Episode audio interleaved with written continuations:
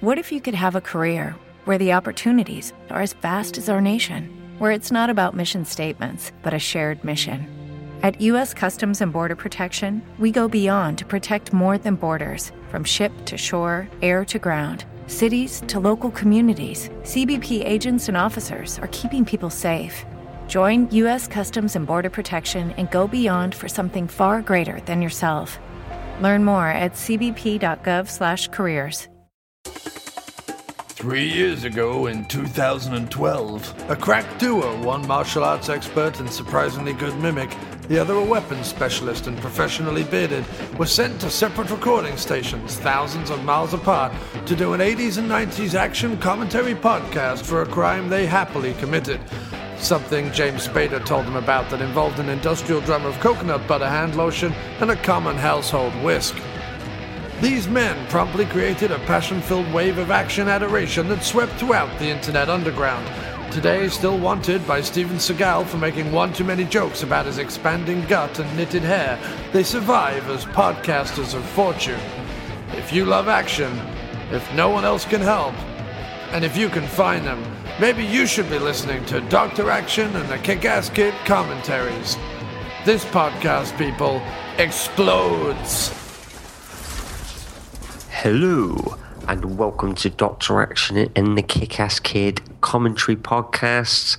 Although it's not a commentary this week, it's a kick ass interview. I am Doctor Action. And I am the kick ass kid. And yes, as Dr. Action alluded to in his intro, we have a special action interview episode for you with none other than stuntman turned film director Jesse Johnson, uh, who has done some incredibly awesome work, which we get into in this following conversation. Thanks ever so much, uh, Jesse, for agreeing to be on the show. You're talking with me uh, John Cross. I also go by the Kick Ass Kid on the show.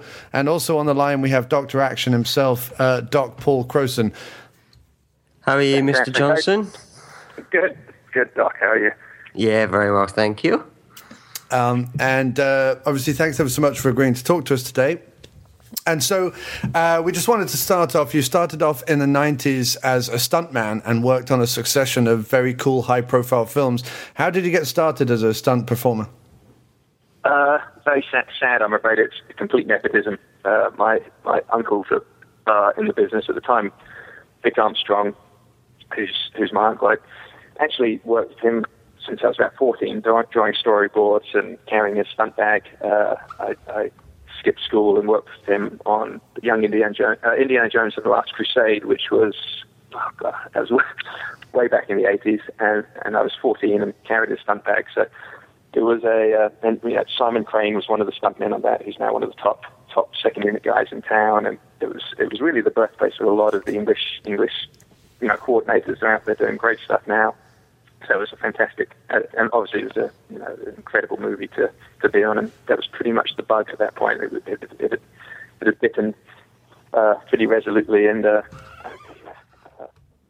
there's no real looking back from there. School took a second position to to working with him and you know, whenever I could. When you know, it was obviously tougher when he was out of the country, but certainly within the UK, you know, following around and uh, and learning the ropes, uh, which which was what he did and what what what you used to do in the old days. But I, I you know, people do it less now with film schools, and every so often I sit down and wish I'd done the film school method. But uh, but there you go, you don't get you don't get to do over, do you?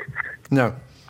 But I mean, you can't look back and uh, regret any of the choices, considering the uh, fantastic career you had. Well, it was, it was fabulous, but I mean, you know, for the longest time I was simply worried about eating and had to just keep working and working and working because there was a PA position that don't pay very much at all. So you're, you know, and, and then suddenly something happens around your, your sort of 20s where you realize you're actually working with these incredible talents and it's worth watching them. And, and, and, and at that point, it was almost a, a, a concerted effort to start picking up whatever I could uh, and, and learning from them. And it actually takes an effort because you can you can just work on movie after movie, and it, it, you know and you emerge from it without any sort of great great lessons learned. And like, you know you, you spot people who worked for the industry forever, and know really really doesn't it's no it's no indicator they could direct a movie, but actually watching the people you work with and, and adapting to them and, and seeing what they're doing, the techniques they're using to get out of a problem uh, it takes an effort, but but it's well, you know, it's, there is a film school to be had on the job, so to speak. I think, and I I, I believe it. Uh, you know, I had a uh, 2008 uh, stock market crash, you know, the, the hedge fund crash. Mm. Uh, I had three big movies fall apart. And at that time, I was full full time directing. I wasn't doing stunts at all. I'd given up and given my stunt bag away. And these three huge, huge movies that fell apart caused me to have, you know, I had to go out and get my stunt bag back and, and, and throw my shingle out as a stunt performer again. And for that year or so, catching up financially, it was, I think it was The Master with P.T. Anderson, uh, Lincoln with Steven Spielberg, and Thor with Kenneth Branagh. And I, I, you know, I'm sitting next to the monitor, next to the camera with these guys, watching and listening. I suddenly realised this was probably the best thing that could ever happen to me, having to have, you know, having to literally go back to doing this. I've had one of the most wonderful postdoc, you know, postgraduate doctorate courses in in what it really means to be a director. And it, and and at the time, I was panicking because, oh my God, I'm not directing, I'm back doing stunts. But you suddenly realise it's a really, really wonderful wonderful position to be in on a film set because you're so close to them. You're helping with the safety, you're throwing ideas backwards and forwards. You know what's going to work action-wise. You're listening to their particular technique, and it's it's it's a really really privileged privileged place to be. You know, and uh, and it, it was funny doing it a second time made me realize that more profoundly than before. Oh yeah, definitely. You know, That's fascinating. You work you work with with with someone like Kenneth Branagh who's obsessed with the performance, and he's got a little notebook, and as he's watching the uh, the scene play out on the monitor. He's he's making copious notes, tons of them. I was looking over his shoulder. What on earth is he noting? You know, yeah. and it, he was making notes for each of the characters' performances and what he wanted to change, what he liked, and he'd dash in on cut and go through through the scene, you know, whether it's Natalie Portman and, and, and Chris Hemsworth, and, and, literally tell them. And you're looking, oh God, that's an awful lot of information, and you're wondering if the actor's actually listening or sort of nodding or just liking the attention. I think it's a combination of all three, you know. And then with with P.T. Anderson, you've got, you know, he really, really ran ran the set, and it was, uh, you know, it, I'd always thought it's the actors that were the ones that I stand in Lasky. I'm going to be the ones in character, and but it was it's completely him. I mean, they they they were sort of playing along and, and enjoying it, but it was it was absolutely one. The idea of that immersive environment was all all down to him. It was fantastic to watch you know, we weren't allowed to call Joaquin Joaquin. Had to call him Freddie. You know, everyone on set, even the extras, had to had to call. You know, had to act as if he were in character. Wow. And and that, that that was that was a really interesting thing to be a part of. Uh, the guy I worked with, Garrett, made a made a fundamental error on that set. There was one scene where he did something and he did it a little quick, and, and Garrett said, "Oh, don't worry, we can slow that down in post." And it was like someone had pulled the needle, you know, pulled the needle off a record player midway through the song. Everyone turned around and looked at it. Like, do it in post. We don't do anything in post. It happens in the camera on set, or it doesn't happen at all. And right. that was awesome as well. You know, so, so nowadays, so much it's you know, fixed in post. You know, do it with visual effects. Don't worry about it. We'll finish it. We'll finish it later. And and and to go back to someone that was shooting on you know 65 millimeter film, you know, to be blown up to 70 millimeter, and the absolute you know uh, the absolute antithesis of, of, of, modern technology, but making it look beautiful. And I, I found that really, really interesting and educated educational, you know. So it's a good place to learn the craft, but uh, it took me a while to realize it was a good place to learn the craft. Let's put it that way. Stunts. Yeah. Oh, excellent, excellent. Uh, so, were there any favourite stunts you performed that stand out, or any f- uh, favourite films that you worked on, stunt wise? Uh, well, stunt wise, those two I just mentioned had to be the most favourite because it came at such a, you know, such an important time in my life. Having having directed, probably at that point, I'd done about seven or eight movies that had gone straight to DVD. I thought of myself as a working director, and then being forced to go back to stunts, and literally having to turn my attitude around and realize it wasn't a failed position, but it was actually an incredible position, you know, fortune to be there. Uh, those those are obviously ones that are very very important to me in terms of they're exciting.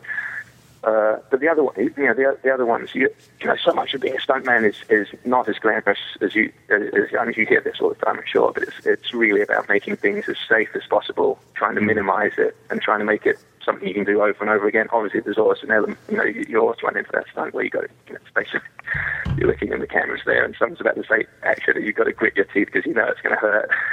Uh, there's, there's plenty of those that come along too, even when you try and minimize the, you know, the, the risk involved. It, it's it's inherently, at its core, you know, it, it's inherently can be dangerous. So you, you have you have to be you have to be on point. So those, those are exciting moments. But uh, uh, I, I was lucky. I was not, you know, I was not a guy that did 600 foot high falls. I, I, I didn't particularly do any of the big big water stunts or anything, you know, monstrous. But you know, there was a lot of fun ones. I think Cutthroat Island, which was a, a sadly a failure as a movie, was actually an incredibly fun film to work on.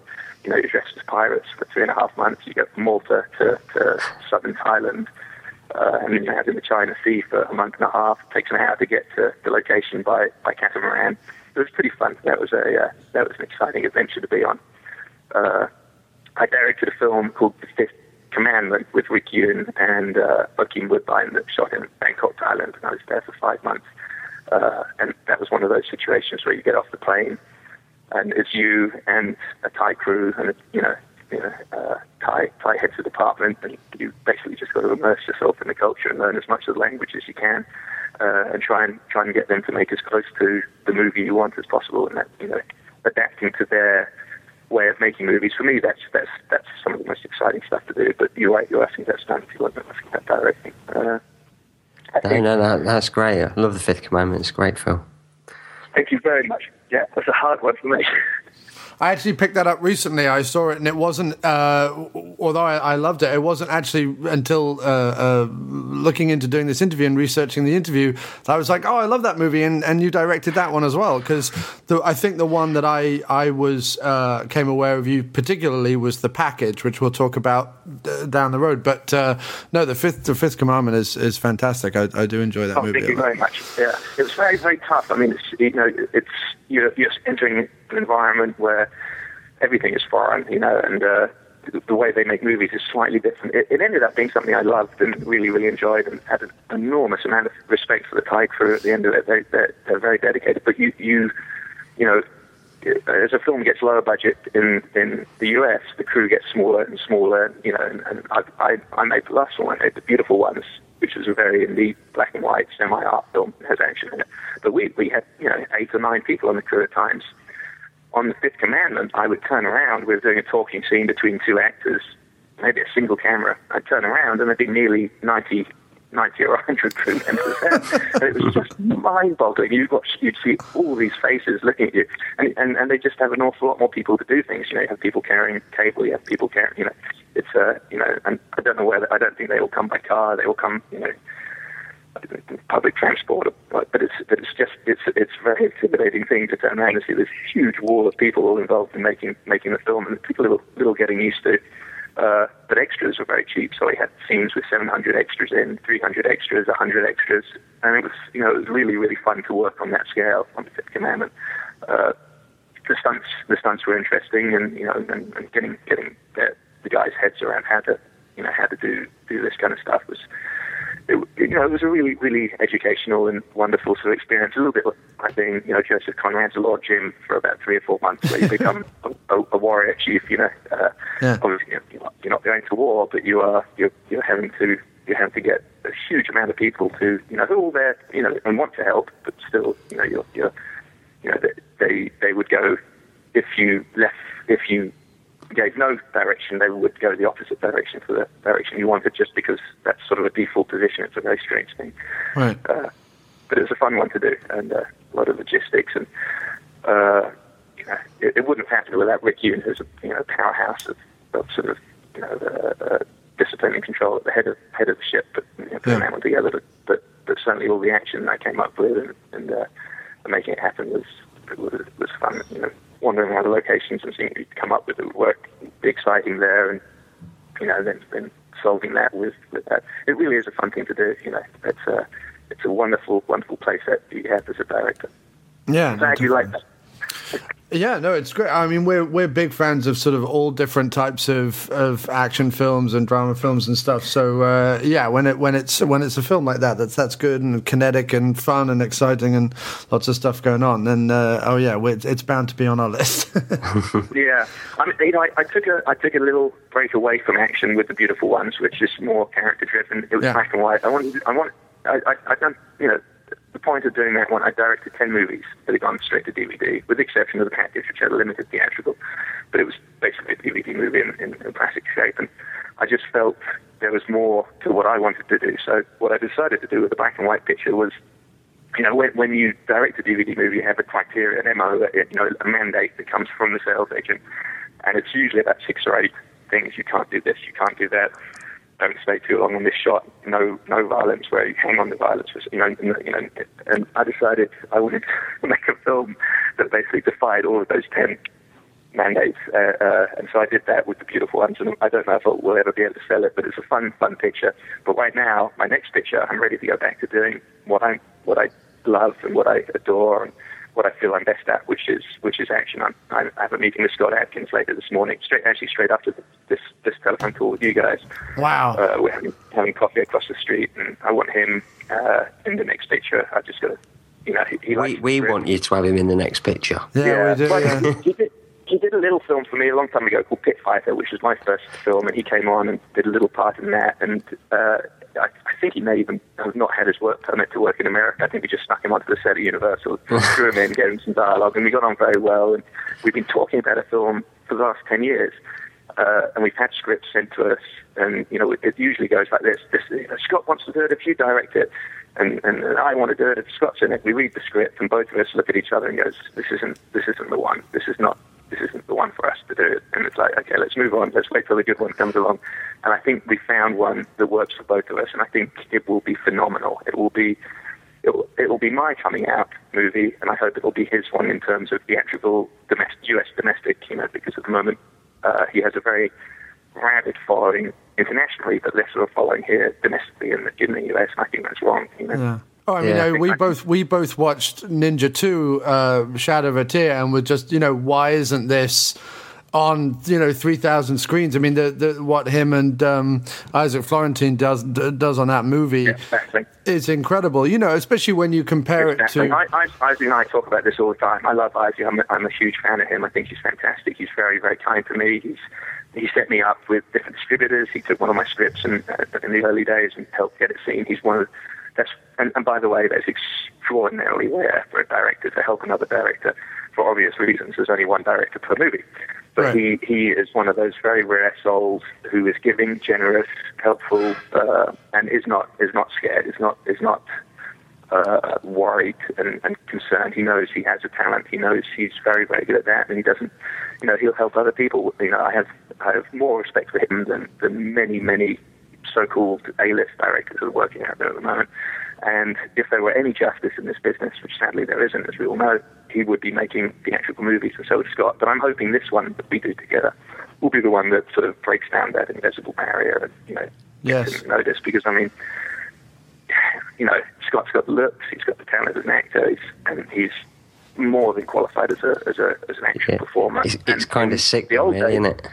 yeah, in the old days that would have been enough. You know, uh, we're just dealing with a strange market at the moment, which is has become almost ludicrous in its uh, in its sort of necessity of having an A-list actor in there. So what happens is we end up spending half of the budget for Bruce Willis, or or, or or twice the budget on Bruce Willis, making the film for two hundred thousand, and he works for two days, which is which is absurd.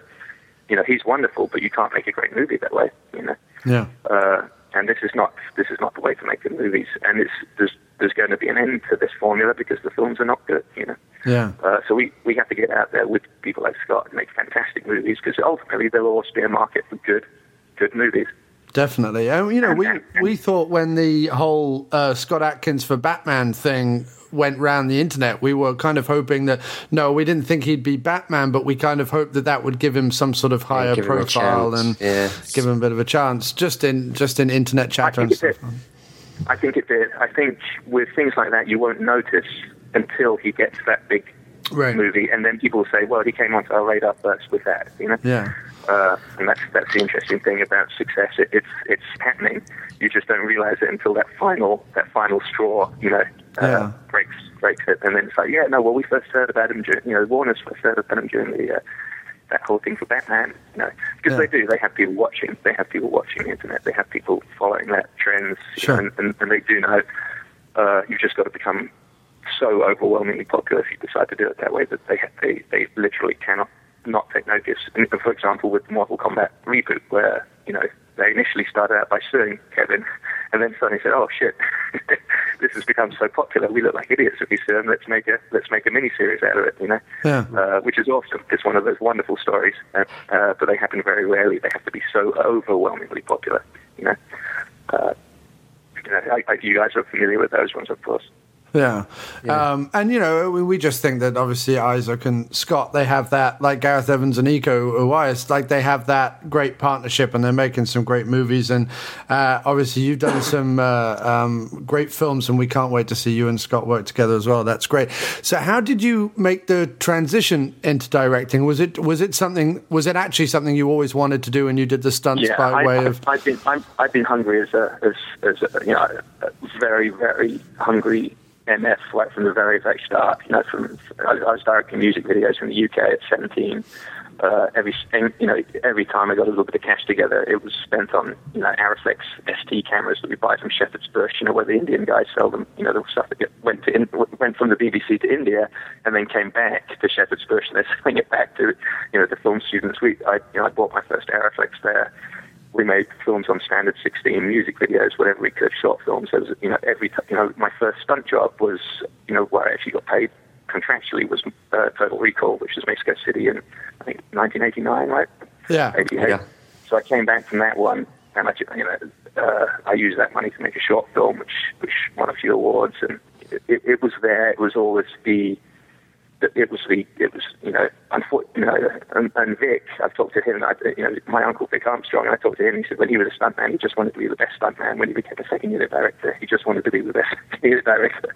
And I'm so so admiring of that because that definitely wasn't me. I just wanted to be a director right from the get go you know? Yeah. and everything else was a was a means to an end. I loved stunt work and I, I enjoy it. I enjoy the science behind the stunts you know in terms of finding something extraordinarily dangerous that the director wants and then being able to come up with that, uh, being able to calm people down, being able to take over a meeting of very, very intelligent, very confident adults, you know, who've been in the business a long time, be able to take over that meeting and take them from sheer panic to the comfort and ease. And now they know how it's happening, and now they're happy, and now the insurance company's happy, and now the producers are happy, and then the actor, who's quite often a the equivalent of a highly strung racehorse pony who you know, is, is, is, is nervous about how you're going to do this. And now you have to take him down. You have to calm him and explain how it's going to happen methodically, without without a lot of emotion, without an awful lot of sort of hyperbole. And you, you, you, you bring them down, and then you see that look of calm come over their face when they suddenly realize, wow, I, not only is it safe, but I'm going to look like a badass too. Yeah. And this is exciting. It's just fun. And this is learning to deal with actors. It's learning to deal with it. You know, they, they, you don't talk to them like a normal person. You, you talk to them in a way that they they grasp with regard to their character, with regard to their, their standing, and, and, and, and that's you know that's, that that was extraordinarily important to me, uh, and enjoyed it an awful lot. So it was always, but always at the back of my head was, you know, how the fuck am I going to direct? How am I going to get this guy? This guy going to be in one of my movies at some point? Let's make sure that's a that's a that's a you know relationship that I can come back to. You know, uh, it was always there and it was a motivator, and I'm sort of ashamed to admit it because, as I say, I'd love to be like you know, the old old school, you know, just you know, move on to the next job methodically. But I never was. Every opportunity I, I got, I, I would take off and make a short movie, a low budget movie, or a trailer, you know, or a music video, or a commercial that you know, shooting for spec, and any any angle I could, you know, to uh, every residual check that came in that was more than enough to pay the rent. If there was any left over at the end, it would be spent on making a movie, you know. Uh, and that's you know that was my that was my uh, my training ground. You know, sure. there's nothing like spending your own money to uh, to teach you how to be careful with your budget. Yeah, of course. Yeah, yeah, yeah. You know, I try not to now, but it happens. You know, it, it, it, always happens. And you know, if I read about my heroes, you know, Francis Coppola, George Lucas, Peckinpahs, you know. It, it, it, was more than you were always more than a mercenary. There was always a certain amount of mercenary to some of them, and, and the way they would and, you know, tell their life story in anecdotal form, it would sound like it's mercenary. But if you peel the onion layer away, you realise there was just an incredible love for the craft. And at the end of the day, if you haven't worked for a year and a job comes along, you're going to be able to try and make something good of that job because you need that job and you want that job because it's more than just work, you know. Uh, yeah, no, and that's something I, I, I, I realised from the get-go. Yeah. Uh, and, and consequently probably said yes to a few films I perhaps shouldn't. But, uh, you know, if I define the films that I wish I perhaps hadn't directed, uh, and I and I could go back in time and not do those, uh, I would have lost out on many opportunities that came through them. You know, and that's the that's the funny thing about the business. You know, yeah. uh, and I'm not going to mention those films because the people involved would be terribly, terribly upset to know that I was ashamed of them. But uh, but there are one or two there that I always cringe when people people mention. Uh, but it's it's fine. I think that's that's part of the uh, part of the adventure, isn't it? Yeah, oh, I, I don't think it'll be one of them. But Eric uh, Eric Roberts has been a mainstay in movies for years, and one of my favorite of his favorite of his films is The Butcher, which I he directed. You're fantastic. Yeah, how was uh, Eric Roberts to work with? Eric's wonderful. He's in he's in the beautiful ones. I'm working with him next week as well. I'm bringing him in for a music video. He he you know he he was someone I loved. I, I one of the most influential films on me as a young man was a film called Runaway Train, which I just I just Yeah, thought was incredible film. in its in its you know an epic film made about an extraordinarily simple story. You know that that Yeah. still manages to be epic. You know which which is which is you know in, in pure cinema terms that's that's very very difficult to pull off. Uh, and I, I you know and then he opened Greenwich Village and, and all the pictures did from there Best of the Uh, best. which yeah, best of the best, of course, which are which are which are wonderful pictures, and and you know he's he's you know at the time we were very upset when we when we hired him. We had expected to get a bigger name. Uh, you know, it came down to guys, you've got to film this, you've got to have a cast member. And we had this list of 14 actors with Eric as the last name on that list. Yeah. Uh, and it's like, well, you know, if all fails, we'll hire Eric. Uh, and then it all failed. We had to hire Eric. And so we were, I was, I was terribly, you know, terribly, terribly disappointed. But then once we started working with him, I found a human, a human there, a character, someone who, who loved movies, had great stories, and was willing to get into it. And, and, and, and you know, he became a, became a friend, which often is the case when, you know, when you're warned about someone like he's going to be difficult, he's going to be tough, and you go, and then he ends up being, being wonderful. Just needs to be someone that's listened to, needs to be someone that's directed, worked with, you know. Uh, and you know, it, I, I thought he, I thought he brought an awful lot to that picture. And uh, I think it's one of his say, best I've hired, I've hired him, you know, two or three times since then. So that's, you know, I like to work with with actors I know how to work with. You know, Yeah. uh, it, it's it's not so much the laziness or comfort zone, but it that has a certain amount to do with it. But it's also if you know someone and you have a shorthand and an ability to communicate with them, you can push into unknown territories together more easily than perhaps if it's a stranger that you're, you're, you're, you're working with and you're, you're not sure where they're going to be. You know, if it's Yeah. something that requires a leap of faith, for example, The Beautiful Ones, which is the film I just finished, I wrote for Ross McCall, who I'd worked with in Green, you know, Green Street Hooligans Part 2. Uh, we got on very, very well on that picture. The picture was very, very difficult. Uh, there was a lot of rewriting. You know, usually 15 minutes before we shot the scene, uh, it, and, and he helped an awful lot with that. And wherever that film ended up in terms of your estimation, take my word for it, where it started out on paper was far, far worse. and it was brought, it was brought to where we made it. And as far as I'm concerned, it was a huge achievement to get it where we had it. I wish it could have gone even further and become even more wonderful, but it, but you know, it's, you know, films are made over 16 days, and that's it, baby. That's all you get. But my relationship with Ross was such that I that I wrote another script for him, knowing that we could push even further into a territory that we didn't know about because we had this familiarity. And I think we've done really, really good work and the beautiful one. So I'm excited for you to see that. Did you could you uh, find the trailer online? Did you see that? To at least have a taste of it. If you go to my website, jessevjohnson.com, it's on the front page there. You just click on it. Oh, I great. sh- Okay. Oh, we shall uh, we shall Right. share that on the uh, group page. Great. He's he's fab. He was on say uh, uh, Band of Brothers, which I think everyone remembers him for, and then the TV Yeah. show Crash and then White Collar. He's he's an awesome English English guy. So we're you know we're hoping to do something with an English kind of release on that. You know, talking with the with the sales company that will actually help us push that a little bit. You know, Okay, cool. Both English boys coming home. I don't know. Yeah, if there's Yeah. if there is a release either in America or England, let us know, and we'll uh, um, you know uh, Doc's in England, so he can go he can go see it there, or uh, I'm in America. If we've got both both nations covered, so Yeah, we've got very, your very back. good. um, Very good. so um, I was very lucky on that film. I managed to get Ed Lauter in. Did you guys, are you guys familiar with him? oh yeah, no, I know Ed Lauter. Yeah, yeah, yeah. Yeah, yeah. Yeah, he, it was. I, we're not sure if it's his last film or second from last. Bless his heart. He, you know, he, he was obviously very, very ill when we worked with him, but he's absolutely fantastic in the movie. And boy, oh boy, talk about anecdotes. I mean, just wonderful. Lee Marvin, you know, Charles Bronson stories. It's just, it was just great working with him.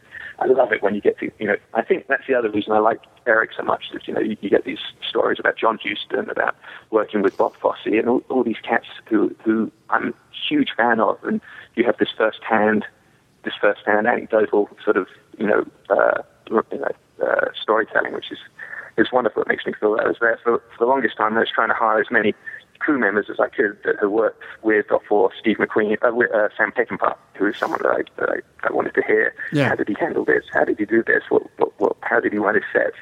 And that's that's the wonderful thing about this game. You know, you, you you grow up in England reading all these books on directors and movies, which you know, which was my film school, was buying as many many books from secondhand bookstores as I could.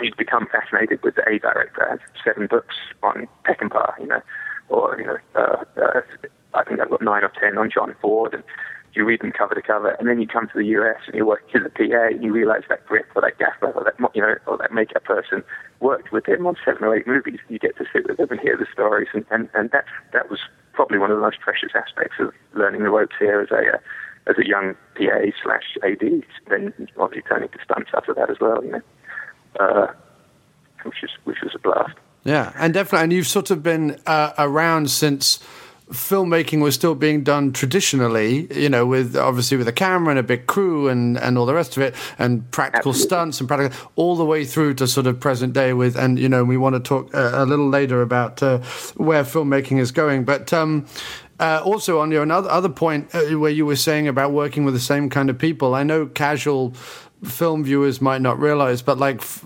certainly me as a fanboy and other other people I know, we love the idea of a community. Like we love the idea of people working with the same kind of group again, and we love the idea of there being, especially Doc and I, like an action community or a martial arts community or a stunt community where people come together and they're working on the same stuff and they all have their all sharing ideas and things, and it. I think it adds something to the to the finished article. I think it adds something to the. I, I think it's enormous. I Yeah. think I, I, I, I found it by accident, and then when you analyze it, it makes complete sense. There's a there's a writer director called Mike Hurst. He's he's from England. He's over here. He rewrite, he rereads, rewrites, critiques, kicks my ass on everything that I write or direct. I've made him a producer for the last three movies that I produced or or, or, or directed. Yeah. Uh, he, he's he, you know he's an ex martial arts fighter as well, but he's you know uh, and and you have to, and then you know Isaac Florentine, and then I have uh, a stunt collaborator called Luke Lafontaine, who's a sword master, uh, martial artist, fight choreographer, who you know I work with pretty much consistently over the last eight or nine years. Uh, and then there's the the MC Monkeys, who are Johnny Yang's team of martial artists. I don't I don't make a lot of short movies, but they're breaking into bigger and bigger movies through me and through my family and through other coordinators, and just doing phenomenal, phenomenal work. Do you know those guys, the MC Monkeys? Uh, not by name, but I'm sure we've seen lots of films Yeah. with them in, or lots of stuff with them in. They've done a lot of work for Machinima. Uh, they, they did Sleeping Dogs, which is a short film that got huge, huge attention. You know, a Chinese martial arts style picture Right. shot here. Uh, that, I think that was how I discovered them, and then brought them on for. I've, I've had had them work for me. And you bounce these ideas back, and you innovate together, and you push the boundaries, and you you you look at each other, and you copy from each other, you're inspired by each other, and then you try and outdo each other. You know, it's Yeah. it's it's the perfect way of doing it, and and it has to happen. It has to happen. You look at again, you look at our heroes. You look at you know the USC group, you know, for example. And of course, I'm not making not making you know, a, a, a comparison between our talents, but you look at Milius, you know, Francis Coppola and, and George Lucas together. They, they critiqued and argued, and hmm. you know, the, the worst thing in the world you can do is surround yourself by a bunch of guys that say, "That's great, boss, wonderful." Right, exactly. Push- yeah, they'll yeah. keep pushing it you. really is. And uh, you know, it, in the same respect, when I have my, you know, my my default actor, so I love working with, Jerry Trimble Jr., who is ex Golden Boys, you know, three times world champion kickboxer, now a fabulous actor. I've I've worked him probably in worked in everything I can for the last eight or nine years. A tremendous actor, actor like a, like a young Kirk Douglas. Uh, who's in the package? He's the blonde, spiky head guy that fights with Right. uh, Steve in the alleyway. Uh, Keith David, Eric Roberts, uh, Bokeem Woodbine. Uh, th- these are cats who I just truly enjoy working with, and they come to the table with ideas, with with opinions, and and with thoughts. You know, Ross McCall, and and that's and that's important. That's important for pushing. You know, uh, it, it, you know, if they're not, they're not. It's not through laziness. It's through an exciting work, you know, environment and, and coming up with fresh, fresh ideas. I think it's very, very important. I agree with you guys. Yeah. Yeah. But yeah, predominantly, I, I think you're talking more from an action, an action standpoint, right? You know, uh, Yeah, but I mean, even some, even people like Scorsese and De Niro did their best work together, or you know that that kind of thing, or even someone who does sort of dopey comedy, someone like Kevin Smith, who for the first part of his career did dopey comedies. Uh, he worked with No, the same people again and again and again, and it, it adds so much to that. I think. No, it really does. I'd hoped I'd had a relationship with uh, Stone Cold. We we had three more projects that we that we jumped through the hoops on. You know, I was flown out to, to New Orleans. We were prepping a film for a month and a half, but it was just one of those sad situations. The films, you know, didn't get financed and Yeah. fell apart. You know, uh, you know, bumbling bumbling producers that couldn't quite, you know, make make make the thing work on paper. Uh, and I think that frustrated him. And uh, we're still pals, but I think he's he he wrote me a very very nice email and just saying he's loving what he's doing with his reality shows, and you know feels that for the time being that's probably a safer place for him to be in terms of keeping the paychecks coming in. You know, Right. uh, which was very upsetting to me because I'd hoped that we we go straight into another action movie. I'd, I'd actually written something. You know, especially for him, so maybe that'll that'll happen. Yeah. But with regard to with regard to you know uh, any of these guys, you know certainly Scott, who you know this would be the second time I've worked with him. If we managed to get this picture going, and and uh, you know Matthias Hues, who I love working with, uh, Yeah. he's another uh, uh, guy that, that sort of vanished for a few years, but is is phenomenally talented. Big, big martial arts, big guy who can just move like a, you know, moves like a, a guy a third of his size. Yeah. you know, these guys are cool cats to have around. So yeah, no, definitely, definitely agree- agree with you. You know, uh, need to find need to find that alliance and, and make it work. Uh, Yeah. Ross McCall is, is fantastic. He's less of an action star, but he's very he's very very good with the movement. You know, with Yeah. with with that with that stuff, incredibly good. Well, I mean, and I'm glad you, you sort of bring up Steve Austin, but also the the the, the idea that it's not always just about the action. Because one, actually, one of my favorite films of yours is definitely The Package. Um, I I think you got a great and different performance out of both Steve Austin and Dolph Lundgren. I mean, I both saw them do things in that movie that I hadn't really Thank seen them do before. Um, I worked and- really, really hard on that. Yeah. To get Steve to get Steve to wear that suit at the beginning was Yeah. One of the toughest things Really? imaginable. Was- Oh yeah, yeah. And you know, I, I, I, I could spec some computer to show him what it looked like. I said, you got to, you know, I want you to look slightly different for this. I want you to look, you know, cut nicely. And even for the rest of the movie, we, we put him in a designer outfit with a black Right. V-neck, and it was, it, you know, because his default position is a baseball hat and a camouflage, you know, hunting jacket. You know, Sure. Which is what, what he really you know really feels comfortable with. And you know there was lots of talk of well my fans aren't going to expect you know they're not going to like, like this. I should just trust me, let's do something a little different. And for him that was a huge risk to take. And my respect, I have a, you know a lot of respect for someone who takes a risk. And he knew he was going out of his familiar territory. He was going somewhere that was, and and to the average film guy, they're like, oh, you just wear a different outfit. Director's going to tell him what to wear, and that's it. It doesn't work like that at all. Yeah. You know, you are you are you are the lesser commodity as a director on a picture like Wait, that. Steve They're Austin's a brand. Steve. Yeah, they're not. They're not going to replace Steve. Guess who they're going to replace if things don't work? Yeah. You know? But in a weird Uh, way, that, that fear in him or that risk that he took, it translated into a, a sort of a weirdly soulful performance. There's some real depth to so, what yeah. he did in, a, in an odd Yeah. way. Oh, I'm so pleased you noticed that. I'm so thrilled. Thank you very, very much. That's, that, that was exactly what they're trying to do, to come up with something a little vulnerable. And it's tough because he's, you know, he's an incredible human specimen. that's He's standing in huge. front. And you- you think, how, how could I make this guy vulnerable? And the only way I could think of was with, with this wonderful wife and this sort of relationship here and this brother who's a complete waste of space and you know, but but loves him and respects him, and, and now you now you're starting to chip away at him psychologically, you know, psychologically, and he becomes a little bit vulnerable because physically, I, you know, if you look at Steve Austin, this is a guy that you could never ever buy as being vulnerable. You can't play him as an alcoholic because Right. he clearly works out every day, and an alcoholic who's in a state of repair doesn't work out every day. You know? So you, you've you've got very limited means to giving him some kind of, and, and obviously you don't really have a character if you don't have some kind of vulnerability. You know, so it was it was fun doing that, and I think he enjoyed it. He, like, he had a, you know, he told me he had a blast, and we we we will do it again. I think it's Yeah. it's going to happen. We talk we talk quite regularly, and he's you know he's got. You know, I think we'll be able to tempt him back into doing pictures. It just needs to be the right project. He, Let's hope so. Uh, But no, I mean, yeah, I, I, get it. I get frustrated all the time because you hear critics reviewing action movies and they just go, "Oh, it's the same thing. He's doing the same thing. He's doing the same thing." And you know, Jason Statham's another one that gets that leveled at him all the time. But you see some of the movies he's done, especially the ones weirdly he shoots in England, like uh, Blitz or Redemption or Hummingbird, as it was called. He, you know, he does that like Steve Austin did in the package. He does that not afraid to be beaten up, not afraid to be soulful, not afraid to have an inner monologue. Like, there's so much more to these actors than than what most people normally credit them with, and it, it's, it's such it's a shame. It's frustrating to me. It's very frustrating, I, and to me, it makes me believe to a degree that people don't read film history books. Because right. if you pick up a book of film reviews from the 1970s, you'll see that they're reaming Clint Eastwood. They're reaming Steve McQueen. They're reaming Charles Bronson. He can't act. He's terrible. Same monotone, cranky faced guy at the front of the front of the film. He doesn't do anything different. All he is is this. You go back to the 60s and the 50s. They're reaming John Wayne. They're reaming right. Humphrey Bogart. They're, they're reaming Jimmy Cagney. And it's like, well, you know, have you noticed the theme here, guys? You don't like action heroes. Yeah. you think they don't do much. And then as 30, 40 years go by, people look back and go, oh, God, he was incredible. Wasn't he wonderful? Wasn't yeah. he bring interesting nuance? He played himself, but he played himself so well.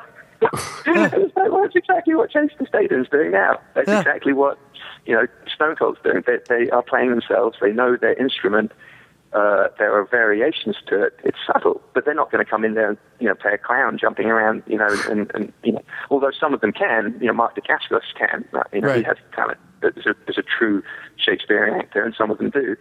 But uh, but yeah, it's, it, it, it's amusing to me, you know, and you can't take too much, too much notice of it. Uh. You know? And just and just to let you know, obviously, we had the very talented and very sadly departed Darren Shahlavi on the show, um, and when we spoke to him, he had nothing but praise for you and the film, The Package, and seemed incredibly proud of it, especially compared to some other uh, straight to DVD films he'd been doing recently. He was I, very proud of it. I just love, I just love Darren. I, I was heartbroken by it. It was a very very sad affair. You know, I, I, you know, I'll never forget because we, we were in a room at the Roosevelt Hotel with his family. It was myself, Michael Jai White, uh, four or five stuntmen, Larnell Stovall, who's one of you know the best fight guys in the business at the moment, uh, Ernie Barbarash, and, and there wasn't a dry a dry eye in this. Everyone was crying, and it was, it was a uh, it was an extraordinary, extraordinary, sad, you know, sad thing, and it just just one of those incredible, incredible awful moments that you do anything in the world to, to change. You know, mm. it just doesn't it just doesn't make sense. And it, it, it, the only thing I can attribute it to, because we all look for reasons when something like this happens, is it, it's just a very very tough game. And he was the same age as me. He was 42, 43, and to keep up at that level that Darren was at, uh, he was always obsessed, obsessed with being better than the competition. And yeah. in his case, the competition was 21 years old you know, guys coming in straight out of out of you know out of gym, you know, and, and who can do standing double backflips. And, and Darren was obsessed with being not only as good as them, but being better than them in every every respect. And he was working out way more than he should have done. And and, and you know, he had an hip injury, and I mean, it's just you know that he should have fixed a long time ago. And it, it, you know, it, it just is an absolute testament to the incredible incredible person that he was. You know that that that, that it happened that way. I mean, it, you know, and people people diminish that, you know, the, the hard work that these guys do to, to star in these pictures. Steve Austin, every bone in his body is broken. He, he, you know, he can't straighten his right arm because the tendon's replaced. He has cadaver tendons in his knee. You know, he broke his neck and his skull. And this is for, for your performance. This is what this guy has gone through to entertain you. You know, mm. Scott Adkins, incredible incredible punishment Scott Adkins does to himself to do these kicks, and, and yeah. you know what he's doing the aerial work, the 720s, the, the, the, the you know the five you know the five tens, and I mean these are incredibly punishing, but he does them to entertain, and it's for your benefit. It's it's you know it's incredible. It's you know and it's just very very hard on on a, on a person, and uh, you know Darren was a good enough actor. He could have relied on his acting skills at this point in his career, I believe, and just kept the martial arts to a certain degree. But he was so desperate to show that he could do that and do it better, and he did. You know. Yeah. It took a, it took oh, you know, mentally and physically. Oh yeah, from his earliest films and right right through, he was uh, he was always a joy to watch and had some incredible moves. So uh, yeah, so a, a, real shame. But no, I just saw recently there's an article that the John Wick directors have talked about again, and this is something that comes up. You know, there's no stunt awards. There's no awards for us. There's no Oscar for stunt people. Jason Statham said the same thing. There's no uh, awards or things for other stunt people or, or uh, martial yeah, artists or you know those guys. Sadly, there's a uh, sadly there's a very very straightforward explanation for that, and until we come up with a uh, well, I, I think I've, I think I've come up with a way of doing it. The, the, the explanation why there isn't an action award is because it would detract from the director's award for that picture. Because mm. if you felt that another person was in charge of creating perhaps the most commercial aspect to that film or memorable aspect to that film, that would take away from his position. And, and you're never going to make someone happy about that, you know. And at the moment, the director credit is one of the most important there. So the only way to do that is if you give an action award, it goes to the stunt coordinator, second unit director, and the director. Right. And you would mm. you would do that, and then at that point you're appeasing the ego of the director, and that's the only way you're ever going to get it because I mean, it's not like a makeup award. You know, if you if you take the best makeup for the best sound or the best camera work, you're not stealing any of the glory from that director. you know what I mean? But if you make the Bourne Supremacy and then that wins a second unit directing award, that second unit director has just benefited. And, and, and at the end of the day, what did the director do? He, if he didn't do the action, he did those four and a half minutes worth of dialogue. you know, people are going to, you know, it, it, it sort of makes sense to me. You have to imagine the incredible egos that are in control at, at the level that we're talking about. You know. Yeah, of course. Uh, I think you're not going to see a stunt a stunt Oscar an action Oscar until you include the first unit director within that within that category, and then he gets it, and he's like, "Oh, this is fantastic." He'll go up and he'll get his chance at the podium and say, "Well, I didn't win the best director Oscar, but my film won the best action, and here I am with my with my share of the Oscar." You know, that that that way you're going to have some leverage. You're going to be able to move forward, but it's going to be a tough one otherwise. That's but that's a really good idea though. Do like what they do with the best movie, and they have all the producers up. Yep. Yeah, yep. do it with a Yeah, that would be that would be a much better way. That would be great. You you have to, otherwise it will never happen. There's a reason it hasn't happened. There's a very there's that funny anecdote about uh, uh, John Ford and Stagecoach with uh, you know uh, uh, what's the name, the stunt the stunt, stunt man on that one, the, the uh, Yakima Canutt, and the producer was watching dailies with John Ford and Yak, and they watched this incredible stunt that he did, you know, when he went under the horses, and he directed second unit for that sequence as well. And the producer at the back of the theatre clapped his hands and said, Yak, you've made the movie fantastic. And in his biography, Yakima Canutt said that he looked forward and saw John Ford just look over his shoulder just slightly, and then look back again. And he said that was the last film I ever did with John Ford. oh, wow. Because the director had just given the credit for the movie to the, the stunt coordinator. Right. And that's what you're always going to be running into with mm. any kind of award that you're going to give to stuntmen. Uh, you're always going to be dealing with the incredible ego required of a director at that level. You know, anyway, right. that's my that's my shot. And uh, but but back to the basics of it, yes, absolutely, there should be something that recognizes recognizes the work and the effort and the energy and the scientific skill that went into it. And what always frustrates me is when you watch the uh, best Oscar for sound effects editing, they always show the action sequence from the film. it's like, do you honestly think that that was the reason that sequence looks good? Yeah. but they, that's right. That's my personal. personal no, I, I completely agree. Yeah. I agree with that. Uh, so you did the uh, DC comic short movies, uh, Lobo and Wonder Woman, which were great. Uh, were these much were these done for fun, or were these to show studios what you could do? Uh, there's a, there's a and Isaac Florentine will echo this. There's incredible, incredible snobbery within the studio system. We all want to be directing films for the studio. You yeah. know, no, no one wants to direct direct to DVD movies. The money's not good enough. The films are tough to make wonderful. They're very, very hard work to make good. So everyone wants to make studio movies, but no studio will hire a director based upon his direct to DVD movies. It just won't happen. It is just just not going to happen because as opposed to hiring someone who's never directed anything, in their eyes, you have proven you can direct, but you can only direct a film that went to DVD, which means that it's lesser a risk for them to hire someone off the street who's never even directed a movie. And that's the strange methodology behind it my managers said, you know, Kaylee Marsh is fabulous and has, you know, understands the studio system very, very well. Said, look, if this is what you really want to do, you have to direct a short film that they can watch in two minutes, which blows them away. Uh, and like a show reel. them know that yes, exactly. Lets them know that you're someone that can do something of the level that they're at. You know, so choose something a little bit, a little bit interesting. And, and at the time, no one had no one had done Wonder Woman. The only thing you had was the awful, awful TV show that was. I mean, if you look at it now, it's, it's possibly the most dated TV show imaginable. I mean, it's, it's really, really corny and cheesy. And that was the only thing that was out there. They tried to do the Adrianne Palicki thing, but it, you know, been cut off at pilot stage. And uh, Yeah. so I, you know, I decided let's go back to basics. You know, she's a warrior woman. Let's hire a real martial artist. You know, uh, Nina is a is, was a bare knuckle fighter before she became a, a singer. Let's hire a real martial artist, scar her up, make her look like a fighter. Forget the big tits and forget all that that crappy sexist stuff that you know from the 50s and 60s, and let's make her into a badass chick that looks like she she'd actually knock you out. Uh, give her an outfit that's all scraped up and cut and dirty and greasy and looks like it's been through a battle or two. Uh, and let's put her up against the Nazis, you know. And I, I, I thought it was a fun idea. I went out and did it, and it was it was enormously popular. And I think I had more meetings based upon that short than all ten of my directed DVD movies uh, combined. Well, So, uh, Yeah, then my, my next question was going to be, you know, uh, Kevin Smith recently stated that you should get the Wonder Woman gig, uh, and did that give you a confidence boost? And did you get any contact from anybody in the studio get me an system? ego, get, get me an ego boost.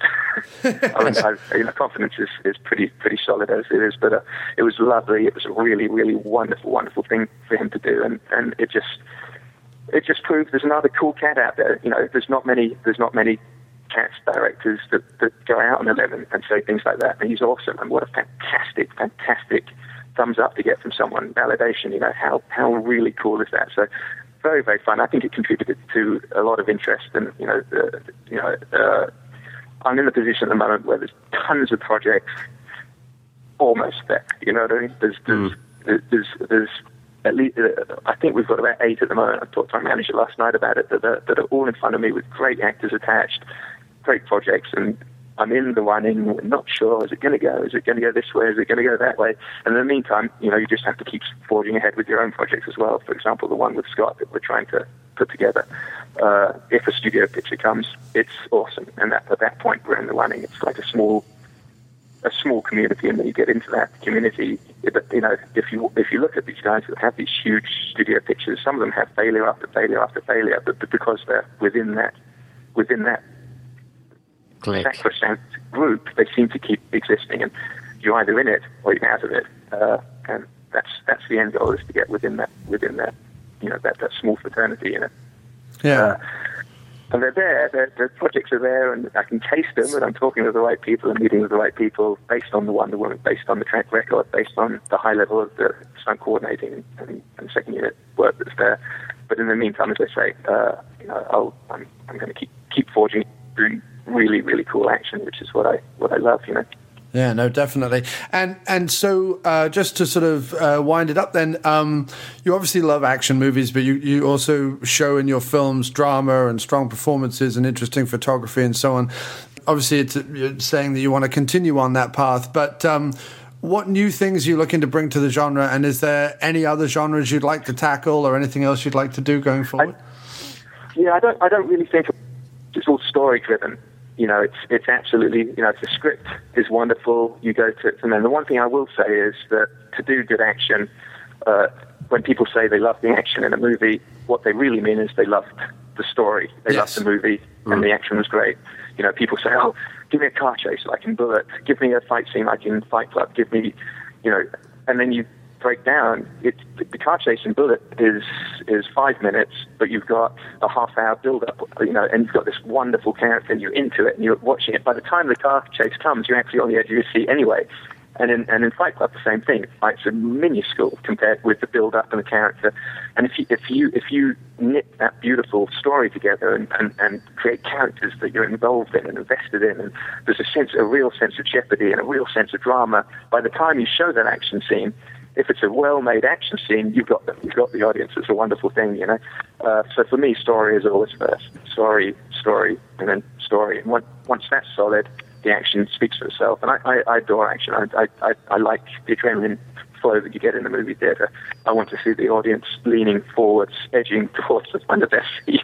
you know what I mean? That, that, that tense position you get. Yeah. I don't know if you guys saw American Sniper, but I, I just loved watching the audience in that picture, you know? Uh, while the film was playing out, I was looking over everyone as they're leaning forward, completely still. No yeah. one shifting position at all, you know?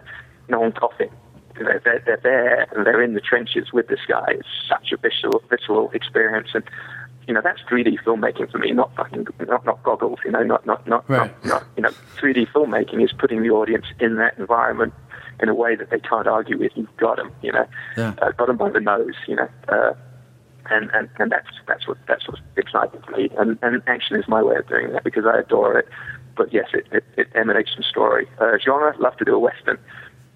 Oh yeah, that would be I'm amazing. I'm an English boy that played cowboys and came to America. I want to do a western. I, I will do one. I think I have this uh, a music video coming up uh, after this one I do next week, which is a, a country and western, and it gives me a chance finally to play with that genre. But yeah, nice my, my office is full of all of that kind of memorabilia and books on the Old West and old photographs, the old tintypes.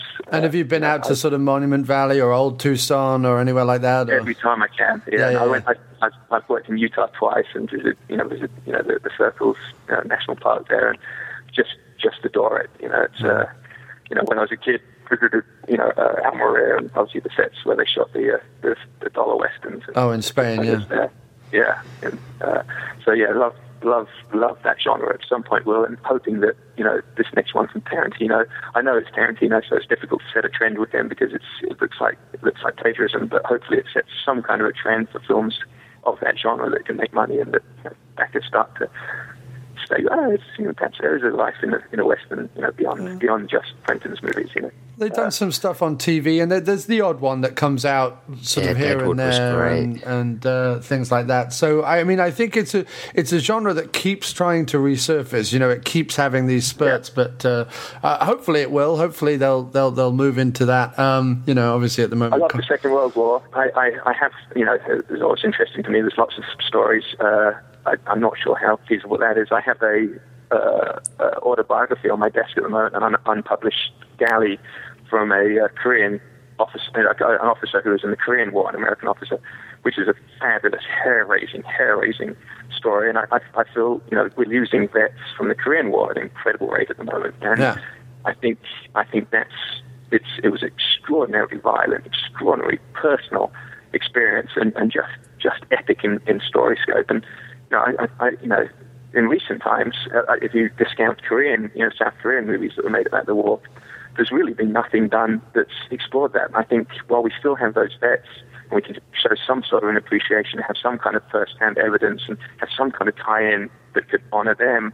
I think there's a movie there that really needs to be made. So I'm hoping I get something, you know, after I finish the book, there's something in there that I can maybe take a chapter, maybe make into a movie, work something there. That would be because, great. You know, obviously mm. you could film one of those here, and I think that's that's something that could be, you know, I mean, it, it was a brutal, brutal war, you know, fought in the snow in sub-zero conditions with you know, with almost almost World War II era technology, and you know, it was, it was before you know Vietnam, so you, did, you, know everything was still very very rudimentary in terms of uh, communications and, and, and firepower, and you had basically you know battles you know of attrition, you know, and that's always interesting, I think, in, in, in movie in movie terms. Oh yeah, definitely. Well, that sounds fantastic. Cool, Good. cool, awesome. Well, really, really fun talking. And thank you so much for calling me, and thank you for the nice words about my movies. You, you, you can't imagine how how happy that makes me feel that there's people that are enjoying. Uh, congr- congratulations on all your movies and everything yet to come, sir. Thank you very much, and really good oh. talking to you both. Please keep in touch, and if there's anything I can provide beyond this, uh, well, check out the, the Beautiful Ones trailer. Let me know what you think of that. That's on my site. We should post uh, that. We should post that. And uh, I, uh, I met Scott Adkins last year at a convention, and he uh, he said that he'd come on the show. So if you just give him a nudge for us, please, Jesse. I will do. I'll mention that this morning. I'm, I'm heading over there in about 40 minutes, for sure. For sure. All right. All Doc, right Doc, Doc's well always done. the one that asks the ballsy question. Anyway, have a good day, man, and take care, and thanks ever yeah, so much. Thank you. Thank, thank you. you very much. Take care, guys. See you later. Bye.